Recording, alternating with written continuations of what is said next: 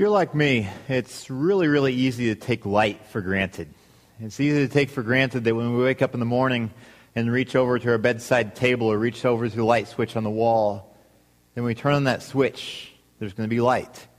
If there's not light for some reason, which would probably be a very rare occurrence, especially in our country, uh, all we have to do probably is, is change the light bulb, then we have light, or maybe wait for a couple hours for electricity to come back on if there's been a storm or something. But we oftentimes just take for granted that we're going to have light. We take for granted that the sun is going to come up each morning. Because every single morning that any of us have been alive, the sun has come up. Now, in our household, Machias makes it a little bit challenging to take that for granted sometimes because uh, we'll be sitting there having breakfast and he asks, Why does the sun come up? Why is it morning? And, and you get this whole series of questions that prevents me from taking it for granted quite as much as I used to, but even still, is so incredibly easy to take light for granted. And light is really essential for practically everything we do. Think about it. If you get rid of light, if, if you don't have much light around, it really changes your perspective on things. One of the things I oftentimes observe is that when light is gone, when it's fairly dark, oftentimes it brings out more fears and more timidity, more trepidation about things when it comes time for bedtime, oftentimes uh, it, that's the time when it brings out fears. Like I think about Machias. It's very common that it's time for bed. He's, he's getting into his crib. And at some point in the process of going to bed, he asks, or, or he says, I'm afraid. And I ask him, What are you afraid about? Even though I usually know what the answer is. Shelly's giving me the eye right now, maybe saying, Don't say it. She's covering his ears. but he'll oftentimes say, I'm scared of deer. And then we have this long conversation about deer and how deer can't come into our house. They can't open doors. They aren't going to come up the stairs. They can't come in the windows. And besides, mommy and daddy are here to protect you anyway. But it's interesting the timing at which these fears come out. It's pretty much always around bedtime when he contemplates the fact that we're going to be turning off the lights. It's going to be dark. I remember when I was young, uh, my bedroom was on the second floor of our house. When it got to be nighttime, it would be scary for me to go up by myself because it's kind of dark when you're going up the stairs. I want my sister or someone else to go with me because oftentimes when it gets dark, our perspective on things begins to change. And there are times when it's a legitimate fear or concern or timidity that we have in the dark. And I'm not talking about monsters under the bed or animals that are going to attack you. I'm talking about how, just was, as was demonstrated when Corey was blindfolded a few minutes ago, when you can't see very well, when, when, when it's not very light in the things you're looking at, you don't always know what's coming in front of you. You may run into things. You may get hurt. About six weeks ago, um, it was about 9, 9.30 at night, and through the monitor, Machias had been asleep. We heard him wake up, and he was yelling that he needed to use the bathroom. So I went upstairs to um, take him to the bathroom, but I didn't want him to wake up very much because I wanted him to be able to go right back to sleep. And so I didn't turn on any lights. And you can imagine where the story is going. Well, in this particular case, there was a bathroom scale that was holding the door of the bathroom open. And this bathroom scale is a lot heavier than your typical bathroom scale. Well, my, my big toe and my left foot managed to find that bathroom scale with a lot of force. And needless to say, my reaction definitely woke Machias up. We ended up having to turn on the light to see, what's, see what in the world I just ran into, see how my toe's doing, see if it's still attached, and then yeah, I'm sitting there in the bathtub while he's on the toilet, and he's asking, Daddy, what's wrong? What are you doing? And I'll, I will tell you, my toenail is still black from that, and it's about to fall off, actually, uh, from that incident. That's what happens in the dark, because you can't see where you're going. And oftentimes it changes your perspective. You get a little bit afraid, you get a little bit timid. It's amazing what the difference light makes as compared to darkness. So oftentimes we just take light for granted, and then when it gets dark, um, it changes the way we act. Today we're talking about a passage in Scripture where Jesus says, I am the light of the world. Now, Jesus being the light of the world makes a big difference in our lives. In the same way that, that having light on, even right now, as I just turned it back on, it changes our perspective. We're going to dig into John chapter 8 today, today to see the difference that it makes in our day to day lives that Jesus is the light of the world. I invite you to turn your Bibles to John 8. Today we're continuing our series called I Am. It's on what are called present tense portraits of Christ, where we're looking at these statements that Jesus said that all begin with the words, I am. And we're seeing what relevance Jesus has to our day to day lives. Now, it's easy to think Jesus has relevance 2,000 years ago. It's easy to think he has relevance in terms of giving us salvation through his death on the cross. But what relevance does he really have to our day to day lives? That's what we're examining in this series. And we're, as I said, all these phrases we're looking at start with the words, I am. I am in the culture that Jesus was a part of. I am is a very theologically loaded phrase. It, it harkens back to Exodus chapter 3, much earlier in Israel's history, when Moses uh, was in a conversation with God. It was out in the wilderness. God was calling Moses to do some things with Israel and with Pharaoh in Egypt. Um, and Moses said, Who should I say sent me? And God said out of the burning bush, Tell them that I am sent you. I am became the most precious name of God in Israel's history. And then Jesus comes on the scene about 2,000 years ago and begins calling himself I am. And this stirred up quite a ruckus, even as we'll see today. But these I am statements are not merely statements of identity or statements of what Jesus is doing, they're statements of deity. Jesus claiming to be God. And today, the I am that we're looking at is when he, when he says, I am the light of the world. I invite you to pray with me, and then we're going to dig into this passage together. Lord Jesus, as we come to this passage today about a phrase that you spoke about 2,000 years ago, about how you are the light of the world, we pray that you will enlighten our eyes, enlighten our hearts and our minds to see this scripture with fresh eyes. To see, Lord, what it means that you are the light of the world and how you want to give light to the paths of our lives. Pray that you will speak to us through your word and through your spirit today. And we pray these things in your name. Amen. I'm going to read uh, verses 8 or verses 12 through 20 of John chapter 8. And it starts out saying that when Jesus spoke again to the people, he said, I am the light of the world. Whoever follows me will never walk in darkness, but will have the light of life. The Pharisees challenged him.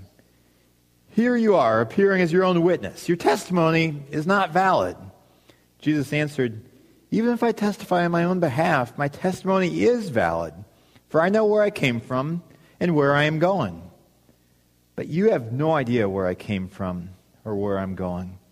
You judge by human standards. I pass judgment on no one. But if I do judge, my decisions are right because I am not alone. I stand with the Father who sent me. In your own law, it's written that the testimony of two men is valid. I am one who testifies for myself, and my, my other witness, my witness is my Father who sent me. Then they asked him, Who is your Father? Where is he? You do not know my, me or my Father, Jesus replied. If you knew me, you would know my Father also. He spoke these words while teaching in the temple area near the place where the offerings were put. Yet no one seized him because his time had not yet come. Now, as we dig into this passage, I want to give a little bit of historical background to help us understand what's taking place here. Now, when I speak of historical background, there may be some of you who are thinking, all right, I, I, I really like history. I like learning all that's going on a long time ago. There are others of you who are probably thinking, oh, I don't really like history. It's kind of dry, kind of boring. I'll see if I can listen. I'll say I'm kind of somewhere in the middle where I don't get super excited about history in general, uh, but at the same time, if you show me that um, a piece of history is going to be relevant to something or that it's going to be really exciting, I do get excited about it. And this is a passage, or uh, this history that I'm going to share here is very relevant to this passage, and it's something that as I learn more about this passage, it made me really, really excited about what's going on here in the background. So let me give you a, a bit of historical context of what's taking place here. Jesus is speaking at a time uh, during the year that's called the Feast of Tabernacles in Israel. The Feast of Tab- Tabernacles was an eight day festival in the city of Jerusalem. A large portion of the population of Israel would come into Jerusalem for this eight day festival and it's called the Feast of Tabernacles because it recalls the time hundreds of years before when Israel had been brought out of slavery in Egypt and they were wandering for about 40 years in the desert before God brought them into what's known as the Promised Land. And as they were wandering, uh, through the desert, they lived in tabernacles, which were little tents uh, that they would be able to, to tie up and carry with them when they were traveling, and then be able to set up as shelter when they stopped. And this Feast of Tabernacles was an annual reminder of God's faithfulness to them through that time of wandering in the wilderness. and in fact, it was customary during this festival for the people who were there to build these homemade tents in order to remember what their forefathers had gone through so many centuries before. And so you have this Feast of Tabernacles going on for eight days, and there are several major events that took place during the Feast of Tabernacles. And one of the events that took place involved a lot of light. Now, specifically, there were four massive lamps that were set up in the temple court. Now, when you think of lamps, don't think of a desk lamp or a floor lamp or even a street lamp, even though street lamps are pretty big. These lamps, some historians say, were up to about 75 feet tall. 75 feet tall. And on each one of these lamps were four basins that held oil uh, that, that fueled the lamp. And each of these basins of oil would have about 10 gallons of oil placed into them. And at night, these four lamps with four basins each, so 16 total little lamp type things up there, would all be lit at the same time at night and just light everything up. You can kind of see a diagram of what that may have looked like behind me. And it would, it would be a spectacular sight, and it was a spectacular celebration that would take place then. Uh, there would be singing, there would be dancing, there would be a band there uh, of, of priests playing harps and, and probably guitar type things and, and drums and cymbals. It would be a tremendous party, a, a big celebration. And the reason they did this was to remember how God had led them through the desert. You see, when God led them through the desert, he did it eh, using a physical form to guide them. By day, the physical form looked like a cloud that would guide them. And then at night, it would look like a pillar of fire that they would use to follow uh, where God wanted them to go. We see, for instance, in Exodus chapter 13, it says, By day the Lord went ahead of them in a pillar of cloud to guide them on their way, and by night in a pillar of fire to give them light, so they could travel by day or by night. And so this pillar of fire would guide them at night in the cloud during the day. And then when they would stop and set, set up camp, uh, at the center of their camp would be what was known as the tabernacle. That would be the main place, kind of the precursor of the temple where God's presence was most real. And this, this pillar of fire would settle down near the top of the tabernacle. We see that, for instance, in Numbers chapter 9. And it says, On the day that the tabernacle, the tent of the testimony, was set up, the cloud covered it. From evening till morning, the cloud above the tabernacle looked like fire. And then as the passage goes on, it talks about how that, that cloud or that fire would set off, and that's when they'd move again. And so you have this fire that was very prevalent uh, as Israel was going through the wilderness. And these massive lamps in the celebration that was set up in the temple during the Feast of Tabernacles was intended to be a reminder, a rec- recollection of how God worked through fire and through light back in Israel's history. And so it was in this context, in this time where there's a celebration of great light, that Jesus stood up in the temple and says, Look, I am the light of the world. He's saying, look, you might have some good light around here. Odds are good the, those massive lamps may have been put out by the time that Jesus said this, and, and that was just a, a, a recent memory of that great light in the temple. But Jesus is standing here saying, I am the light of the world. And the people had, did not like what Jesus had to say there. We see an immediate response in verse 13 that the Pharisees challenged him, saying, Here you are appearing as your own witness your testimony is not valid. And so what they're basically saying is, Jesus, you can say whatever you want, but no one around here is vouching for you. You don't have any witness uh, saying, hey, I agree with Jesus. Jesus is the light of the world. Jesus is someone big. They're saying, you have no credibility here. Then Jesus says, look, you don't really understand what you're saying. Even if I testify on my own behalf, my testimony is valid, for I know where I came from and I know where I'm going. And he goes on a little bit later to talk about his heavenly Father. He says, In your own law it is written that the testimony of two men is valid. I am one who testifies for myself. My other witness is my Father who sent me. So Jesus is receiving his authority from his heavenly Father, God himself, who sent him into this world. And it's from God himself that Jesus derives his authority to declare that he is the light of the world. And so, so he's standing there saying, I am the light of the world. And I want to draw out some of the significance of this. It's one thing to look at the historical context. It's another thing just to say Jesus' authority came here because he's God. And in fact, if you look through the rest of John chapter 8, you'll see that it continues a conversation about is Jesus really God? Who is he? Who is, he? Who is Jesus' Father? And at the end, you actually get to the point where they're about to stone him to death because they don't like what he's saying. As you can see, the people around him thought what Jesus claims had great significance. What's, this, what's the significance of Jesus being light of the world for us today? Well, one of the things we need to recognize is that Jesus illuminates the truth. He illuminates the truth. That's what light does. When you have an absence of light, you really can't see what's going on around you. But when the light comes on, you can see clearly so you don't run into things. You can see clearly if something's clean or if something's dirty. That's one of the things that the light does. And the light of Jesus, when it shines in our world or in our lives, one of the things it reveals is ugliness at times. It reveals sin. Again, if you don't have light, you can't see sometimes stains. Imagine um, that it was kind of dark in here, and I had some stains on my clothes. I had a chocolate stain right up here on my shirt, had a, had a grease stain on my pants from where a hamburger fell down there, had some mud on my shoes, had some spinach in my teeth.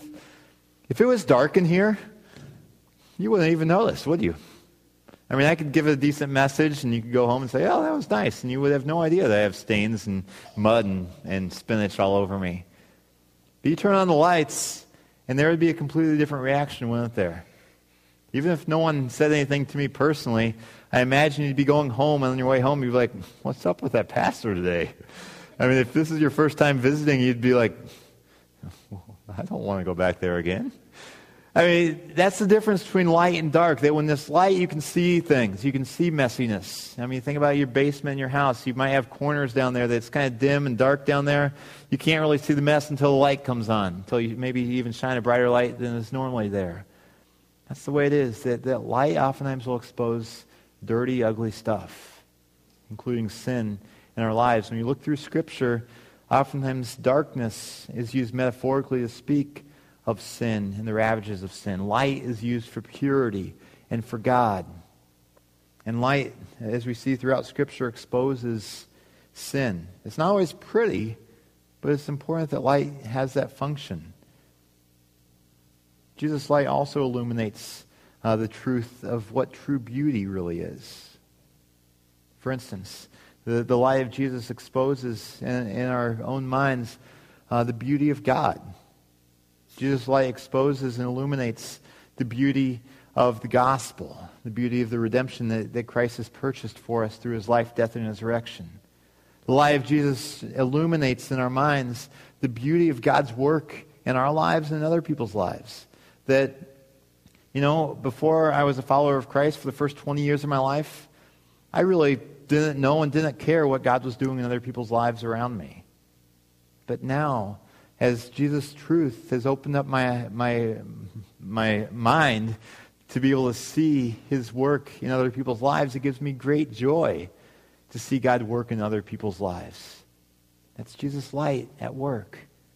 And also, Jesus um, illuminates the truth of, of beauty in terms of people serving one another and caring for one another. I even think of yesterday's Forever Families event, how, how beautiful that was to see people coming around, coming together around a purpose that's at the center of God's heart and, and is serving other people. See, when Jesus, um, when His light comes into our lives, He illuminates the truth of ugliness and sin, but also the truth of what true beauty really is. And without the light of Christ, we aren't going to see either one of those things for exactly what they are. So the question for us to consider is this Are we allowing the light of Jesus to penetrate the depths of who we are? Or are we closing ourselves up and saying, Jesus, I don't really want you to go there. I want to keep this dark corner to myself. I'm scared of what you might find. Or, are we using, are we allowing the light of Christ to illumine and shape how we view the world around us, to show us the things that are really beautiful, and also to help us see more clearly the things that really aren't that beautiful. So Jesus illuminates the truth. That's a part of what it means to be the light of the world. And as he illuminates that truth, he calls us to follow it, that. I mean, he says here, I'm the light of the world. Whoever follows me will never walk in darkness, but will have the light of life. So he illuminates the truth. Secondly, uh, second significant point he has in our lives is that Jesus is the world's only light. He's the world's only true spiritual light. He says, I am the light of the world. And then he draws a distinction. Either you follow him and have the light, or you don't follow him, and then you're in darkness. It's one or the other. You think about our solar system. We only have one sun, sun with a U, S-U-N. One sun, the star at the center of our solar system. That sun is the one and only thing, physically speaking, that enables life to take place in our solar system. If the sun wasn't there, if it died, it would only be darkness and death. Everything in the solar system, physically speaking, depends on the sun for energy and life. In the same way, spiritually speaking, there is only one, uh, one being, one Son with an O, S O N, and that's Jesus Christ, who is the light of the world, who can guide us. Now, one of the things this means is that we need to follow Christ. We need to put our trust in Him and to prioritize Him. Um, I mean, there are a lot of other good spiritual teachers out there. There are a lot of other good things we can devote our lives to. But the best thing, the one thing that needs to be number one, is following Christ. I want to challenge you. I, I don't know where everyone is today. I mean, only God knows exactly where we are. But I want to challenge you. If you find yourself kind of on the fence where you're like, I want to follow Christ, but I'm not sure I want to give him everything, I'll just kind of ride the fence for a while and keep investigating. I want to challenge you not to stay on that fence for too long. I want to challenge you to make a decision if I'm going to follow Christ or if you need to, to turn against him. I want to encourage you to follow him. But get off the fence.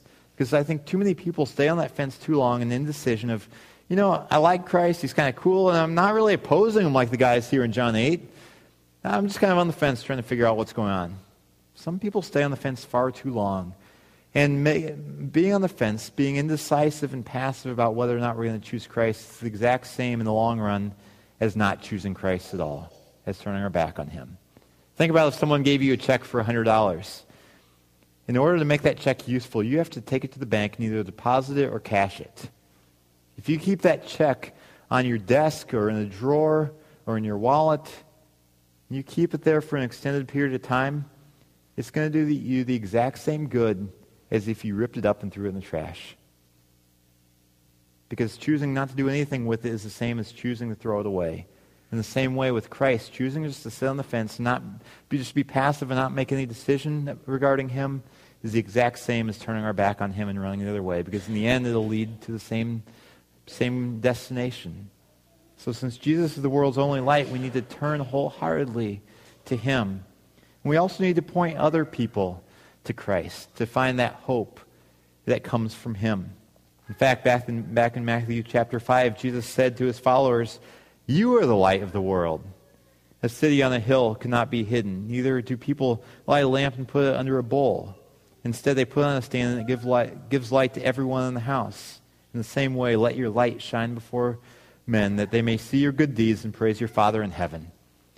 Now, on first, on first glance, that may sound contradictory with our John 8 passage, because in John 8, Jesus says, I am the light of the world. Matthew 5, he says, You are the light of the world. But it's really not contradictory at all. We just have to put it into context and into perspective. Think about the moon. If there's a full moon and not many clouds, you can probably get around pretty easily outside at night without any additional help. Because a moon can, can give off quite a bit of light. But the moon isn't the one, isn't the, the object that generates that light. All the moon does is reflect the sun's light. In the same way, we are called to reflect the light of Jesus Christ, and in that way to be the light of the world around us. So we need to ask ourselves are we being light to the world around us? Are we pointing people to Christ? Or are we just kind of holding that light inside? So Jesus illuminates the truth. He's the world's only light. And finally, Jesus wants to be our light right here and right now. You see, back uh, 2,000 years ago when Jesus was speaking at that Feast of Tabernacles, there were those big lamps, 75 feet tall, in the temple. That wasn't something that was dictated by God in the Bible. The Feast of Tabernacles was prescribed by God, but putting up those big lamps was not prescribed by God. It was a tradition that built up over the years. I think it was kind of a cool tradition. There wasn't anything inherently wrong with it. But the problem was that the people there in, at, at that feast were so focused on their traditions that they had lost sight of what God was doing right in their midst right then. Because Jesus stood among them, and God in the form of a human being, saying, I am the light of the world. Come follow me. And they rejected him. They were so focused on their traditions, they missed what God was doing right then, right there. We're talking about present tense portraits, portraits of Christ, what God is doing in our lives right now, what he has to do with our daily lives. And so we have the question of is God at work in our lives now? Or are we just focused on maybe something he did sometime in the past? It's a really telling question you can ask someone is, so tell me about your relationship with God. It's a pretty simple question. But as you listen to their response, you may be able to hear a lot about, is God at work in their lives now, or is it just something in the past? Because if someone answers that question just by pointing back to something like, you know, I grew up going to church. In the second grade, my teacher shared the gospel with me, and my eyes were open. I prayed to receive Christ, and I, I won some awards in Bible school, and, and it was pretty cool. I was involved in my youth group. I was a leader there. And they talked for half an hour about their previous involvement in church and with God, but they never get around to talking about what God's doing in their life right now. That may indicate there's a problem, that they're depending more on what happened in the past than what God's doing in their life in the present. God wants to be active in our lives right now. It's kind of similar to if you ask a man, So tell me about your wife. And he says, Well, I met her back in high school. We were high school sweethearts. And, you know, she was hot. We went to prom together. I couldn't believe that she accepted my invitation to go to prom. And we had a great time. We ended up getting engaged and we got married and had some kids and stuff. And he tells you all about the history of their relationship, but he never tells you about who she is to him right now that probably indicates there's a problem in their marriage because marriage is meant to have a here and now aspect where there's a living, vital, loving, uh, active relationship taking place right now. Same in marriage, same with God. That He wants to have a relationship with, with us right here and right now. He wants to be our light in how we live our lives on a day to day basis. And you may be asking, okay, how, how do we get that into our lives?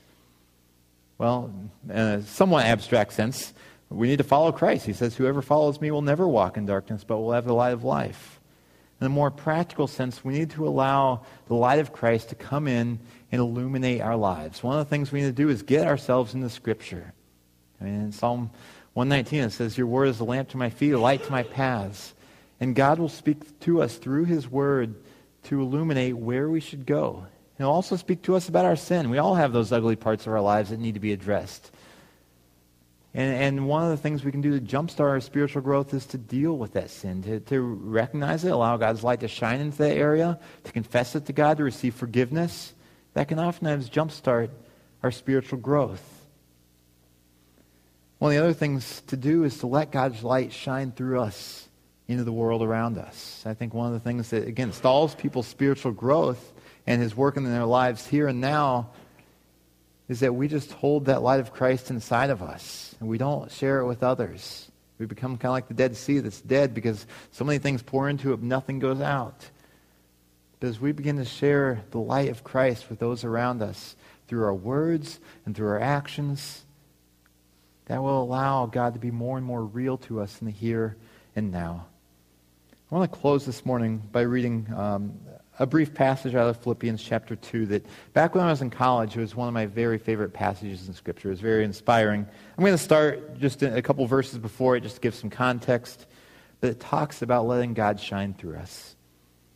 Uh, Philippians 2, beginning in verse 14, says, Do everything without complaining or arguing, so that you may become blameless and pure, children of God without fault in a crooked and depraved generation. And here's the key part in which you shine like stars in the universe as you hold out the word of life.